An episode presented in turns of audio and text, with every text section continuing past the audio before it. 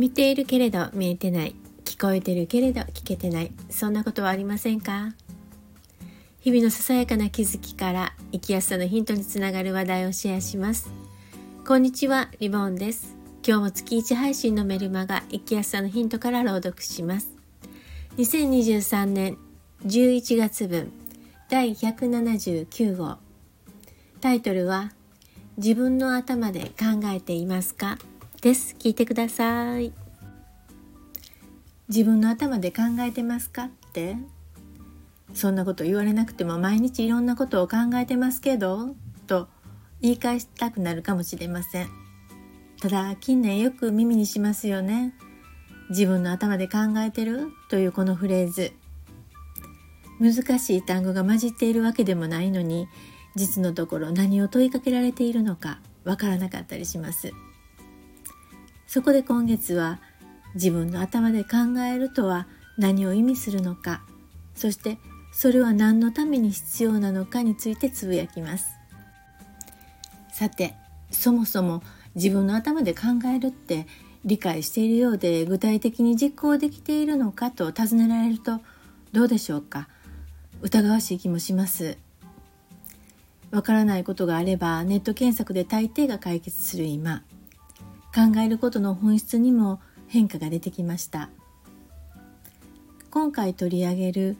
自分の頭で考えるという行為それは正解のない問題について考え巡らすことです。こんな風に言葉にすることでやっと意識が高まる感じでしょうか。答えのない問題を他人任せにせずしっかり向き合うことが本当の意味での自分の頭で考えるということなんですね。働き方人とのつながり方住まい方などをはじめとしてネット検索では参考にすることはあったとしても最終解決に至らない問題は多くあります。人生のステージそれぞれの段階で例えばどの学校を受験するのかとか就職するのか起業するのか結婚するのか独身を通すのか出産するのか夫婦だけで過ごすのか離婚するのか続けるのか親の介護は自宅か施設かなどさらに細々としたことがたくさんあります。インターネットが普及して以降ますます過去大勢の人がたどってきた人生をモデルにするのは難しくなりました。考える材料を探すことができるようになった今考えてるふりは通らなくなったとも言えます。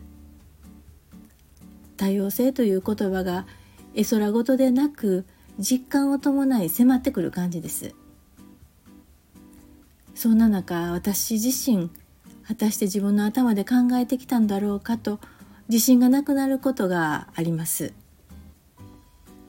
そのきっかけになったのが最近読んだ本の中で出会ったショックドクトリンというワードですショックドクトリンというのは惨事が起こった後人々がショック状態に陥り思考停止になっている間にそれにつけ込んで利益を得る誰かが進める方向に舵を切る政策手法のことを言います。まるで火事場泥棒のようですね今回のコロナ禍でも似たようなことがあったと思います。それはありえないほどの急ピッチで進められたワクチン接種やソーシャルディスタンスと言いながら電車内ではすぐ隣に人が座っていたこともその一例です。あなたはこの状況を不思議に思いませんでしたか？時短営業の中閉店間際の飲食店内が混雑する様子に違和感を覚えながら私は自分の頭で考えることをスルーしていたことに気づきました。要するに違和感を持ちながらも多数派に先導され確かな情報を探さず流れに甘んじていたわけです。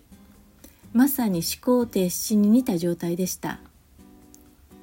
今になってこれらの矛盾を指摘した当時の発信を見つけ情けない思いに駆られます。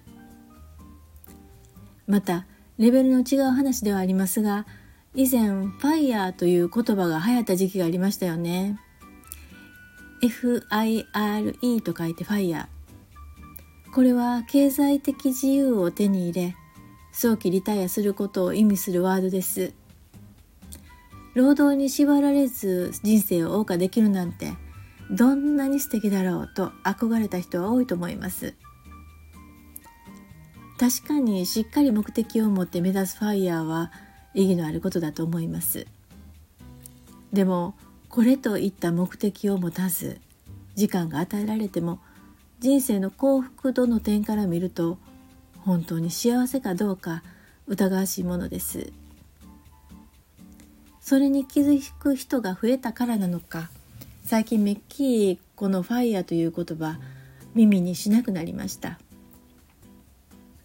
流行り物に色めき立ち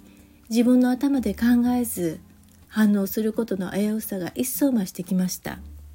そう思うとネット検索のようにすぐさま正解にたどり着けなくても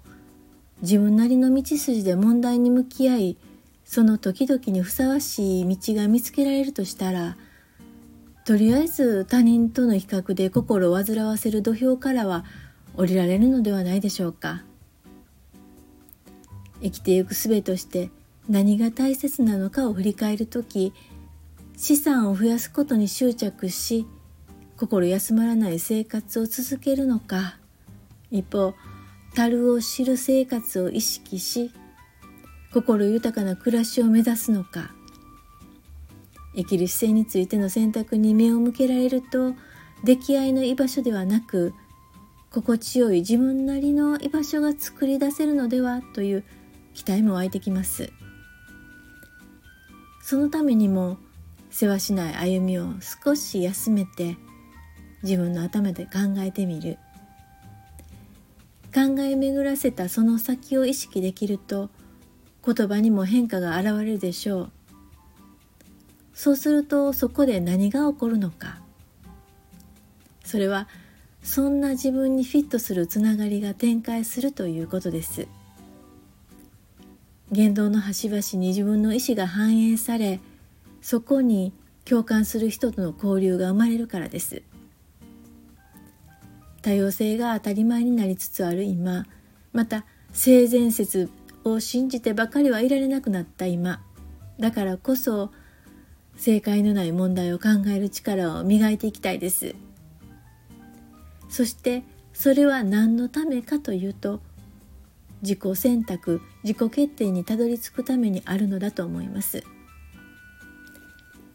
多数派がうなずく一般的な回答ではなくまずは自分の最適解を見つける。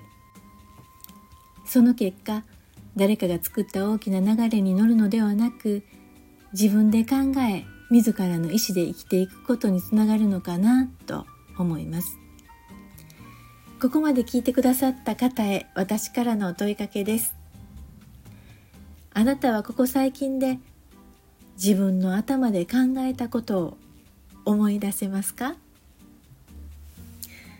朗読は以上です。最後に私がショックドクトリンというワードを知った書籍についてご紹介しておきます。タイトルは堤美香のショックドクトリン。政府のやりたい放題から身を守る方法です。ちょっとタイトルね長いんですが著者の堤美香さんってあの川田隆平さんのパートナーさんなんですね。川田さんってあの薬害エイズ事件で HIV 訴訟の原告に加わって実名公表なさった方です。今は国会議員をされていますよね。まあこのお二人が結婚されたというまあすごい組み合わせだなっていうふうに感じるんですけれども 堤美香さんは他にも切れ味鋭い本をたくさん書いておられます興味深いですでこの「ショック・ドクトリン」というこの本は今年6月5月それから6月に出版されてあの「100分で名著」っていうあの番組でもねオンエアされたのでご存知の方も多いと思います。概要欄にリンクを貼り付けておきますのでまだ読んでおられない方覗いてみてください、えー、私からの今年一押しの書籍です。ぜひぜひどうぞ。今日も最後まで聞いていただいてありがとうございました。ではまた。